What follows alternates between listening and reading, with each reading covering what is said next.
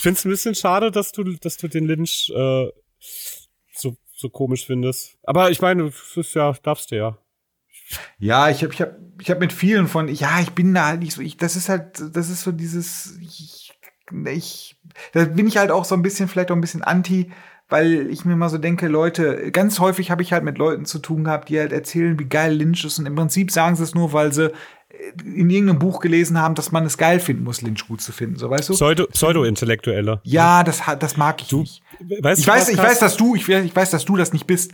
So ganz Danke. klar, du, bist, du bist, ja, du zählst auf jeden Fall zu den intelligenten und intellektuellen Menschen, die ich kenne. Aber diese, diese pseudo-intellektuelle Hipster-Scheiße, die mag ich halt nicht. Und das, das versaut's mir halt so ein bisschen, ne? Und ähm, wie gesagt, ich mochte mal Holland Drive, aber ich mochte den nicht, weil ich jetzt sag, boah, was ein spannender Film. Ich habe mir den angeguckt und dachte mir so, ja, ist so nett anzugucken, der Film. Das, das, das plätschert so dahin und ich denke mir so, ja, okay, passt schon. Du bist fünf Jahre älter als ich, ne? 78 ja. sagst du, oder? 77. Das ist krass. Ja. 77 sogar, ja, 77. Mein Bruder ist von 76 und ich finde, du erinnerst mich in solchen Momenten extremst an meinen Bruder, wirklich. Also das ist auch. Wieso? Das, dem geht's genauso. Der findet Kubrick und Lynch vollkommen prätentiös, sagt, das ist nur was für Pseudo-Intellektuelle. Ja. Und, und der kann da, der kann, und der, ich glaube, ich glaube, da tut ihr euch auch beide äh, keinen Gefallen mit, wenn ihr das nicht davon trennen könnt, weißt du? So, das, das finde ich so ein bisschen, das sage ich Matthias aber auch immer, ne? Ich sage ey. Ja, ich, ich sehe aber auch, ich sehe aber auch so ein bisschen den Kubrick, dann weißt du, 2001 sehe ich auch so ein bisschen aus dem Filmischen und da denke ich mir so, Mann, das ist auch, das ist auch da scheiße. So, das ist, er ist nicht das Regie-Genie, was er immer genannt wird immer genannt wird. Das ist er nicht. Er ist halt eigentlich nur ein Vogel gewesen. So, der, der halt mal ein bisschen Kram rausgehauen hat. Aber der ist für mich nicht ein Genie. Das sind andere. Und äh, da tue ich mich halt echt schwer, ihn dann halt gut zu finden. Und ich mag es halt nicht, wenn das machst du ja nicht. Ich mag es aber halt nicht, wenn andere Leute mal so, oh, der Kubrick, das war halt so geil. 2001, du hast den Film noch nicht verstanden. Wo ich mir denke, ich habe den Film ja. sehr gut verstanden. Du hast den nur nicht verstanden, du Vogel, weil du mehr in diesem Film sehen willst als alles andere. Weil selbst Kubrick sagt, der stinkt langweilig, der Film. Der sagt das ja selber. Ja, der hat ein paar, ich finde, der hat ein paar ganz gute Szenen und mir gefällt, gefällt dieses Hell-Ding halt auch einfach so.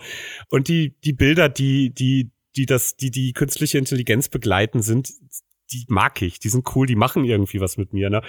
Aber ich meine, ich kann dich auch, ich kann dich voll verstehen. Ich kenne auch so viele Pseudos. Du, ich habe, ähm, ich habe lange in Geisteswissenschaften studiert. Das ist, mm. das ist mm. bevölkert, das ist bevölkert von den Leuten, die die dir genau erklären können, was warum cool ist, aber nichts davon verstanden haben. Ich saß in Philosophievorlesungen und ich hatte zwei Jahre lang wirklich eine Depression, ähm, wegen so dem Thema äh, Determinismus. Es gibt keinen freien Willen, alles ist vorherbestimmt. Das hat mich als, als junger Mann extrem beschäftigt und extrem deprimiert. Ich habe da ganz viel drüber nachgedacht. Ne? Und ähm, dann, dann sitzen wir da in einem, in einem Proseminar zum Thema René Descartes und Determinismus, also gerade die Frage, ne? Und die Leute reden darüber und du spürst, also du fühlst, ja, ihr redet darüber und zitiert irgendeinen Scheiß, aber ihr habt keine gefühlsmäßige Verbindung dahin. Ihr wisst überhaupt nicht, was ihr da redet. Das sind nur Worthülsen, ne? Ja, und ja, so, sowas ja, habe ich an der Uni danke. komplett gehasst. Da sind so viele Leute, die, die nur irgendeinen Scheiß auswendig lernen und das noch nicht mal tun, um gute Noten zu kriegen, sondern die tun das, um etwas darstellen zu können, was sie nicht sind. Weißt du? Und das ist Panne. Das ist so das Panne. Vollpanne. Das ist, ich hasse das. Aber ich habe auch in meinem Freundeskreis einen, ähm, einen Philosophen, der äh, so richtig ausstudiert, der kann, der kann auch richtig schwafeln, ne, wenn der will. Und dann schaltet man auch innerlich ab. Der ist so ein Platon-Fan, der liebt Platon. Man darf bloß nicht, du darfst nichts über Griechen sagen, Altgriechisch nichts sagen, sonst fängt der an und hört nicht mehr auf. Ne?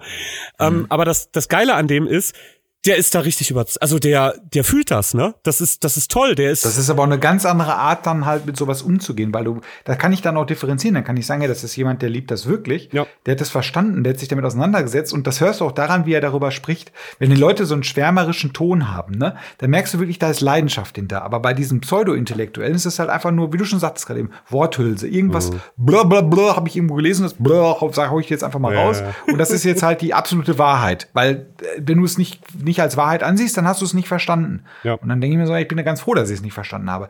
Ähm, das mag ich ja halt so, deswegen bin ich ein großer Fan von Douglas Adams, weil er sich gerade über diese mm. Leute total lustig macht. Mm. Das mag ich so gerne. Ja. Terry Pratchett eigentlich genauso. Ja. Das sind, und ich möchte mal sagen, Douglas Adams und Terry Pratchett würde ich schon als sehr intelligente Menschen Weise, anordnen. die sind weise, die haben auch Weise, die, weise, die ja, haben auch voll die die geile Weltsicht. Du, da gibt's da gibt's noch so ein paar. Da wirst du jetzt vielleicht auch sagen, der wäre auch prätentiös. Ähm, ich bin ja oder haben wir vielleicht sogar schon mal drüber gesprochen. Ich bin ja ein großer Fan von der Musik von Reinhard Grebe. Auch, auch Hipster. Nee, kennst du gar nicht? Oh, das ist, Nee. ja, dann kannst du es dir ja vielleicht mal unvoreingenommen mal so ein, zwei Songs. Der macht so, ja, wie kann man das nennen? So, hör, hör dir mal ein, zwei. Ich, ich schick dir nachher mal ein, zwei YouTube-Videos zu Musik von ihm. Den finde ich lustig. Ähm, und, und da finde ich, weil der eine gute Art hat, Menschen zu beobachten. Ich, ich liebe auch Loriot, weil, weil der halt auch eine gute Art hat, Menschen zu beobachten.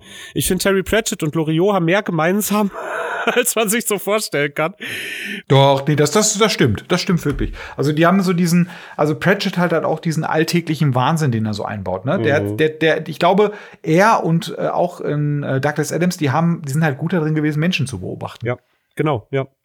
Ganz hohe Empathie einfach, ne? So ein, so ein Ja. EQ, der, der durch die Decke schießt, ne?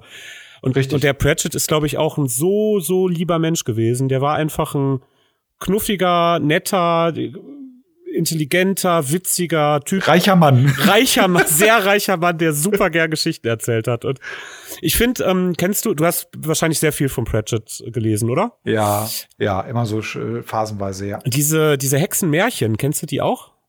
Hier, ähm, mit, Weiß ich jetzt nicht. mit den äh, kleinen wilden Männern und äh, äh, Tiff, Tiffany W. oder wie heißt es? Tiffany Egg im, im, im Original.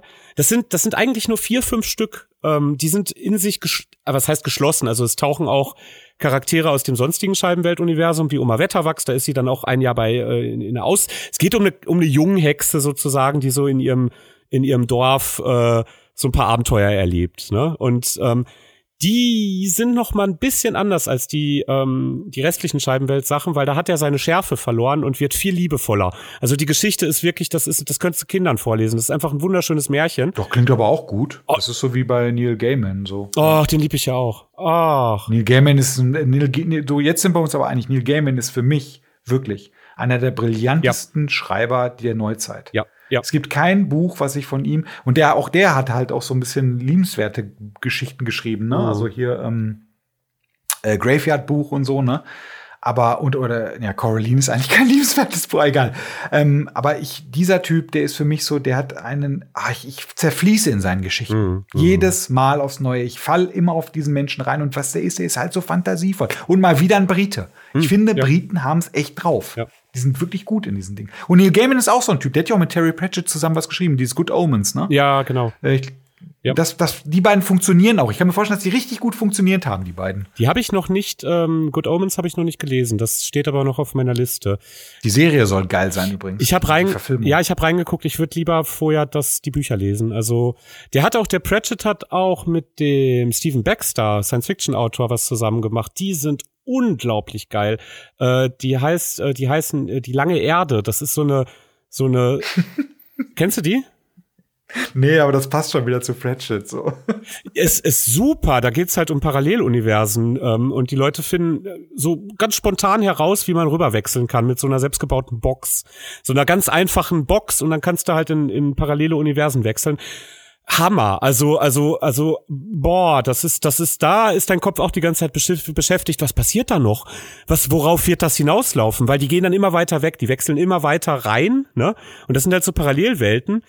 Und es geht in beide Richtungen und je weiter du wegkommst, und die suchen die ganze Zeit nach Menschen. Aber nirgendwo in den Parallelwelten sind Menschen. Der Planet ist immer verlassen. Immer, weißt du? Und das ist, das ist äh, super geil. Das macht richtig Spaß, die Teile. Mhm. Ja, und ich finde, wenn wir jetzt mal so schauen, ein deutsches Äquivalent, muss ich ganz ehrlich sagen, ist für mich aber auch ein Walter Mörs. Ne? Also Captain Blaubeer, ich weiß, das sind Kinderbücher, Mhm. aber die sind ähnlich fantasievoll wie ein Pratchett, finde ich. Also, falls du da mal ein bisschen was mit zu tun hattest, das ist Ein schon bisschen, ja. Mhm. ist cool. Eigentlich ist das sogar ziemlich cool, was der so schreibt. Der ist auch in so einem, der hat auch so ein Fantasy-Universum erschaffen. Ich ziehe mir das jetzt nicht rein. Ich habe mir das aber mal aus Interesse mal reingezogen und dachte mir so, oh, wow, das ist der Typ, der das kleine Arschloch geschrieben hat. Herzlichen Ja, ist witzig, ne? Ja. Wobei kleines Arschloch war eigentlich auch ganz cool. Ach, der ist lustig, ja, ja. ja, ja. Also Blaubeer hat mich auch total überzeugt. Er hat halt nur diesen Stempel Kinderbuch, ne? Ähm, es gibt aber ähm, noch ein anderes deutsches Äquivalent, der, den du natürlich auch kennst. Da kommst du nur gerade nicht drauf. Mit, da komm. deutscher, ähnlich, also hier, Michael Ende natürlich. Ja, okay. Die unendliche Geschichte, Momo. Ähm, Auch ähnlich, sehr Wunsch fantasievoll, ja, das stimmt. Hammer, so geil. Also gerade die unendliche Geschichte ist für mich eins der wichtigsten Bücher als Kind gewesen, weil mein Bruder hat mir das vorgelesen. Und Boah, übrigens, da, da kommen wir mal auf eine Folge, wenn wir irgendwann mal diese Traumata machen, ne? Dann mhm. kommen wir mal auf unendliche Geschichte. Das ist, da habe ich ein Riesentrauma, ey. Boah. Wegen dem Film? Ja, wegen dem Film, wegen dem Wolf. Oh, hab ich da. Ja, der ist heftig, der ist heftig, ja. Boah, der Film ist ich habe mir den nochmal angeguckt, ne? Okay, mm. jetzt mhm. nicht mehr, aber. Ich habe angefangen, den mit meiner Sechsjährigen zu gucken. Ich habe mir mir ist dann eingefallen, nee, das geht nicht. Ich habe den dann ausgemacht. Der ist krass. Sind, ja, so ein paar Sachen, die heftig sind, ne? Ja.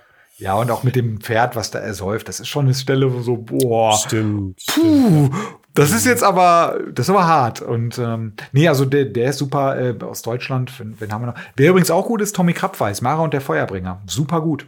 Falls du das schon mal gelesen hast. Nee, super nee, cool. Das ist äh, von, von RTL Samstagnacht ein Comedian gewesen. Mhm. Und der hat irgendwann angefangen, Fantasy-Bücher zu schreiben. Der hat noch mehr geschrieben. Mhm. Äh, aber äh, dieses Mara und der Feuerbringer ist eine coole, äh, coole Fantasy-Geschichte und ähm, von ihm ist halt auch, oh, ich hab's vergessen, der hat eine, eine Serie rausgehauen, die gibt's auch auf Audible als Hörspiel. Da geht's halt darum, dass einer von seinem Vater einen Friedhof erbt, plus inklusive der Insassen. Und das sind halt oh. alles lebendige Viecher und äh, der ja. muss dann halt um die, sich um die sorgen. Das ist sehr nett gemacht. Das ist einfach, das ist einfach süß.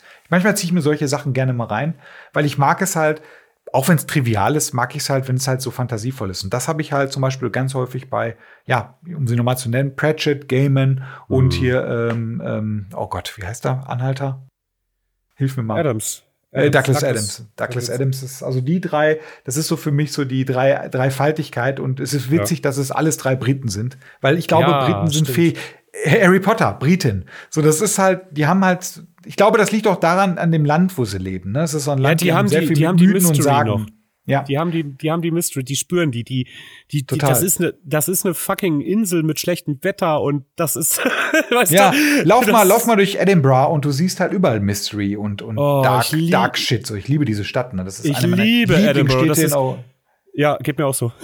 Dass ich liebe, also wirklich diese Stadt. Ich war mit meinem Kumpel, der hat mir gesagt, pass mal auf, jetzt lernst du mal meine Lieblingsstadt in Europa kennen. Ich so, ja, laber mal, wir kommen hier nicht das, mhm. boah, Alter. Diese Stadt, mhm. das ist mein Ding. Ich verstehe, ja. warum äh, äh, Harry Potter da halt so sein Ur, sein, sein, sein, sein, sein wo sie halt die Inspiration für die Bücher hergeholt hat. Und zwar in dieser Stadt. Und das kann ich total mhm. nachvollziehen. Geh da ja, durch diese auch. Gassen, über die, äh, über die Straße allein zu der Burg hin und oder geh über den Friedhof. Ey, wie fett der Friedhof ist. Der ist krass, ne? Da habe ich, da hab ich so eine Schocker, da habe ich eine Schockerführung drüber gemacht. So, boah, ist der geil, ey. Ey, wir haben da so eine, wir haben eine Schockerführung gemacht in Edinburgh. Das war, das war der Hammer, weil die haben am Ende echt einen Jumpscare gemacht, die Arschlöcher, als wir in so einer Gruppe standen. Und die, die, die Guide, die war auch so gut. Wir sind dann unter diese Brücken, da kannst du rein, also in ein paar Brücken kannst du rein. Und die haben halt ein ganz merkwürdiges Klima. Also du kannst da unten nicht gut atmen, obwohl das eine sehr feuchte Luft ist, ne? Und dann fängt sie an, so eine Geschichte zu erzählen. Irgendwie so, ja, sie war jetzt erst vor ein paar Wochen irgendwie auch mit der Führung hier und dann stand da vorne in der Ecke eine, eine alte Frau, die ist da einfach hingegangen, hat sich da hingestellt und stand dann irgendwie, weißt du, so wie, wie die Szene aus Blair Witch Project, so ja. hat sie das geschildert, stand da einfach in der Ecke, ne? Und dann, dann geht sie hin und will die alte Frau schütteln und dreht sie um und die ist ganz blau angelaufen und atmet nicht mehr. Und ich so, scheiße, was ist hier los? Und ich habe keine Luft mehr gekriegt da unten, ne? So, ich habe echt gemerkt, so, oh. Und keine. Oh shit, ey. Studentin, ne? Und die hat das schon, die, die, die war schon besser als der King, weißt du? Die hatte einfach so Führung gemacht. Und dann sind wir hinterher auf dem großen Friedhof da in die, in die Katakomben, in die abgesperrten Bereiche und in eine Gruft rein und sie hat von den ganzen Incidents, die da passiert sind, erzählt, ne? Und ihre Stimme wurde immer leiser und was nicht. Und dann springt vorne im Eingang Typ mit Maske in die Gruft rein und schreit. Und ich glaube, ich habe mich selten so erschreckt. Also das, es klingt alles so ein bisschen cheesy und, und kitschig. Nein, so gar nicht, gar nicht. Ich finde das total aber gut. Die würde ich machen. Wenn du noch mal da bist, mach auf jeden Fall so eine Horrorführung. Die sind da echt gut. Die, ja, die fetzen. Also also ich glaube, die, die Briten, die haben halt, die halten halt auch so ein bisschen ihr Erbe so ein bisschen fest, ne? Also dieses ganze gotische Erbe, diese ganzen Mythen und so, die halten die fest, wo es hier ja so oh, verpönt ist, ne, finde ich das halt ganz nett, dass die das halt so ein bisschen für sich behalten und das dann halt auch ein bisschen leben. Ähm, und das siehst du halt auch den Städten, siehst du auch London an. Ich finde, das geiles Buch von Neil Gaiman mit diesem London unter Mm, das King's. Cross hier. Mm, Niemandsland oder was heißt, super geil. Ich habe mir das, ich habe mir das durchgelesen, und dachte mir so, ja, unrealistisch finde ich das jetzt nicht. Wenn du einmal in London warst, würdest du es nicht als unrealistisch ansehen. So, das ist halt geil. Dass abends dann halt in Harrods ein riesiger Markt aufgeht und so, total cool. Und ähm, und das ist halt, dass das funktioniert nur da. Schreib das mal über Berlin. Funktioniert nicht. Funktioniert nicht. Dafür ist die Stadt halt zu, und wir haben uns von unseren Wurzeln entfernt. Bei uns, dabei haben wir noch mal fast genauso viel Geschichte wie die Briten, so weißt du. Aber wir, wir leben das. Ich habe ich hab ganz nebenbei noch einen Briten, wenn du den kennst. Äh, den kann man da fast einreihen. Äh, das ist Jonathan Stroud. Kennst du den? ähm, der Name sagt mir was. Kannst du mir mal ein Buch nennen? Die Bartimeus-Trilogie. Nee, dann doch nicht. Hammergeil. Spielt in London. Ähm, quasi zur Jetztzeit, ist aber auch so ein bisschen parallel zu unserer Realität, ähm, weil die politische Elite wird von Zauberern, von Magiern gebildet. Ja. Und die Magie dieser Magier, die, die, die können eigentlich nix. Das Einzige, was die können, ähm, ist sich Dämonen untertan zu machen. Also das, so funktioniert die Magie. Die haben für alles, was die halt irgendwie regeln wollen, beschwören die irgendwelche Dämonen. Da gibt's dann auch verschiedene Stufen.